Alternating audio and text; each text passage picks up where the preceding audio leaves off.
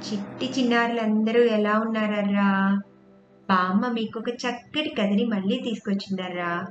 ఈరోజు మనం చెప్పుకుంటున్న కథ పేరేంటో తెలుసా? తృప్తిని మించిన ధనం లేదు. రత్నశేఖరుడు సింహపురిలో పెద్ద వ్యాపారి. మొదట్లో చిన్న వ్యాపారం ప్రారంభించిన ఆయన కాలక్రమేణా నగరంలో పెద్ద వ్యాపారస్తుడిగా ఎదిగాడు. వ్యాపారమే సర్వస్వం అన్నట్లుగా ఆయన జీవితం సాగిపోతోంది. నిరంతరం శ్రమ ఆలోచనల ఒత్తిడితో ఆరోగ్యం పాపం బాగా దెబ్బతినింది. వైద్యులు ఆయన్ను అన్ని విధాలా పరీక్షించి నీకు విశ్రాంతి అవసరమయ్యా అని తేల్చేశారు. వ్యాపార బాధ్యతలన్నీ కొడుకు గుణశేఖరుడికి అప్పగించి విశ్రాంతి తీసుకోసాగాడు రత్నశేఖరుడు. ఇలా కొంతకాలం గడిచింది. రత్నశేఖరుడు ఆరోగ్యం కాస్త మెరుగుపడింది. ఆయన ఒకసారి దుకాణానికి వెళ్ళి కొడుకు వ్యాపారాన్ని ఎలా చేస్తున్నాడో చూద్దామని కాస్త ఓపిక తెచ్చుకుని బయలుదేరాడు. దుకాణానికి చేరుకోగానే లోపలి గదిలో ఎవరో వ్యాపారస్తులతో కొడుకు మాట్లాడుతున్నాడు. వేచి చూద్దామని బయట వరండాలో సెదతీరాడు రత్నశేఖరుడు. లోపలి నుంచి వారు మాట్లాడే విషయాలు బయటకు వినిపిస్తున్నాయి. కాలానుగుణంగా వస్తున్న మార్పులు అందువల్ల వ్యాపారంలో ఎదురవుతున్న ఇబ్బందుల మీద చాలాసేపు వాడు చర్చ చేశారు. తరువాత వాళ్ళు లేచి వెళ్ళిపోతూ గుణశేఖరుడితో ఏమైనా నువ్వు అదృష్టవంతుడివి. నీ జీవితం వడ్డించిన విసిరి. నీ తండ్రి నీకు అన్ని సిద్ధం చేసి వ్యాపారం చేసుకోమన్నాడు. మా పరిస్థితి అలా కాదు. అన్ని సమకూర్చుకోవాలి. విపరీతంగా పెరిగిపోయిన పే- పెరిగిపో పెరిగిపోయిన పోటీకి తట్టుకుని నిలబడగలగాలి అన్నాడు. లేదు లేదు. మీరు పొరపడుతున్నారు. ఆయన కష్టపడి వ్యాపారాన్ని వృద్ధి చేసింది నిజమే.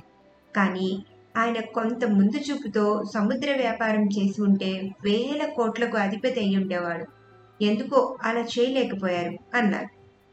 వాళ్ళు వెళ్ళాక కొడుకుతో కాసేపు మాట్లాడి ఇంటికి వెళ్ళిపోయాడు రత్నశేఖరుడు తాను సంభాషణ విన్న విషయం ఎత్తలేదు. కొడుకు కట్టేసి పొట్టు కట్టేసి రాత్రి ఇంటికి వచ్చి విశ్రాంతి తీసుకుంటున్నాడు. ఆ సమయంలో రత్నశేఖరుడు కొడుకుని పిలిచి దగ్గర కూర్చోబెట్టుకొని అనుకోకుండా ఆరోగ్యం దెబ్బతినడంతో వ్యాపార బాధ్యతలను నీ మీద పెట్టాను.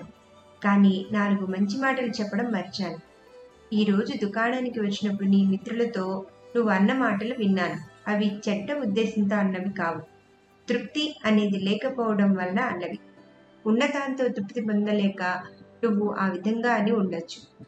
కానీ నువ్వొకటి గుర్తుంచుకోవాలి. ఒకవేళ నేను సముద్ర వ్యాపారం చేసి మరికొంత సంపాదించినా తృప్తి లేని నువ్వు మరేదో చేయలేదని అనేవాడు. జీవితం సంపాదించడానికి మాత్రమే కాదు జీవితాన్ని గడపడానికి మాత్రమే సంపాదన. ఈ విషయం ఎప్పుడూ మరవరాదు. తృప్తి అనేది మనిషికి ఉంటే ఎంత తక్కువ ధనం ఉన్నా ఆనందంగానే జీవితం సాగిస్తాడు. అది లేని నాడు ఎంత ఉన్నా అశాంతి. అందువల్లే ఆశకు అంతం లేదని తృప్తికి మించిన ధనం లేదు అని పెద్దలు అంటారు అదీ కాక నా జీవిత అనుభవాలను కూడా జోడించి చెప్పాను. ఇలా చెప్పానని బాధపడు ఆలోచించి ఆచరించు అన్నాడు. తంటి దుకాణం దగ్గర తన మాటలు విన్నాడని తెలుసుకుని గుణశేఖరుడు పశ్చాత్తాపడ్డాడు. తంటి పాదాలకు నమస్కరించి అనాలోచితంగా ఏదో అలా మాట్లాడాను మన్నించండి అన్నాడు.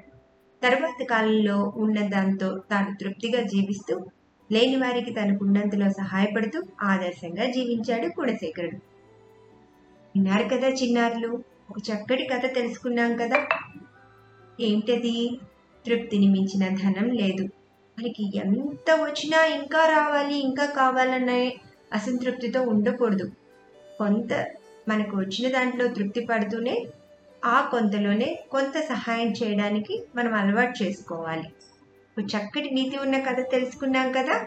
మళ్ళీ వచ్చే కథలో బామ్మ చక్కటి కథతో మీ ముందుకు వస్తుంది.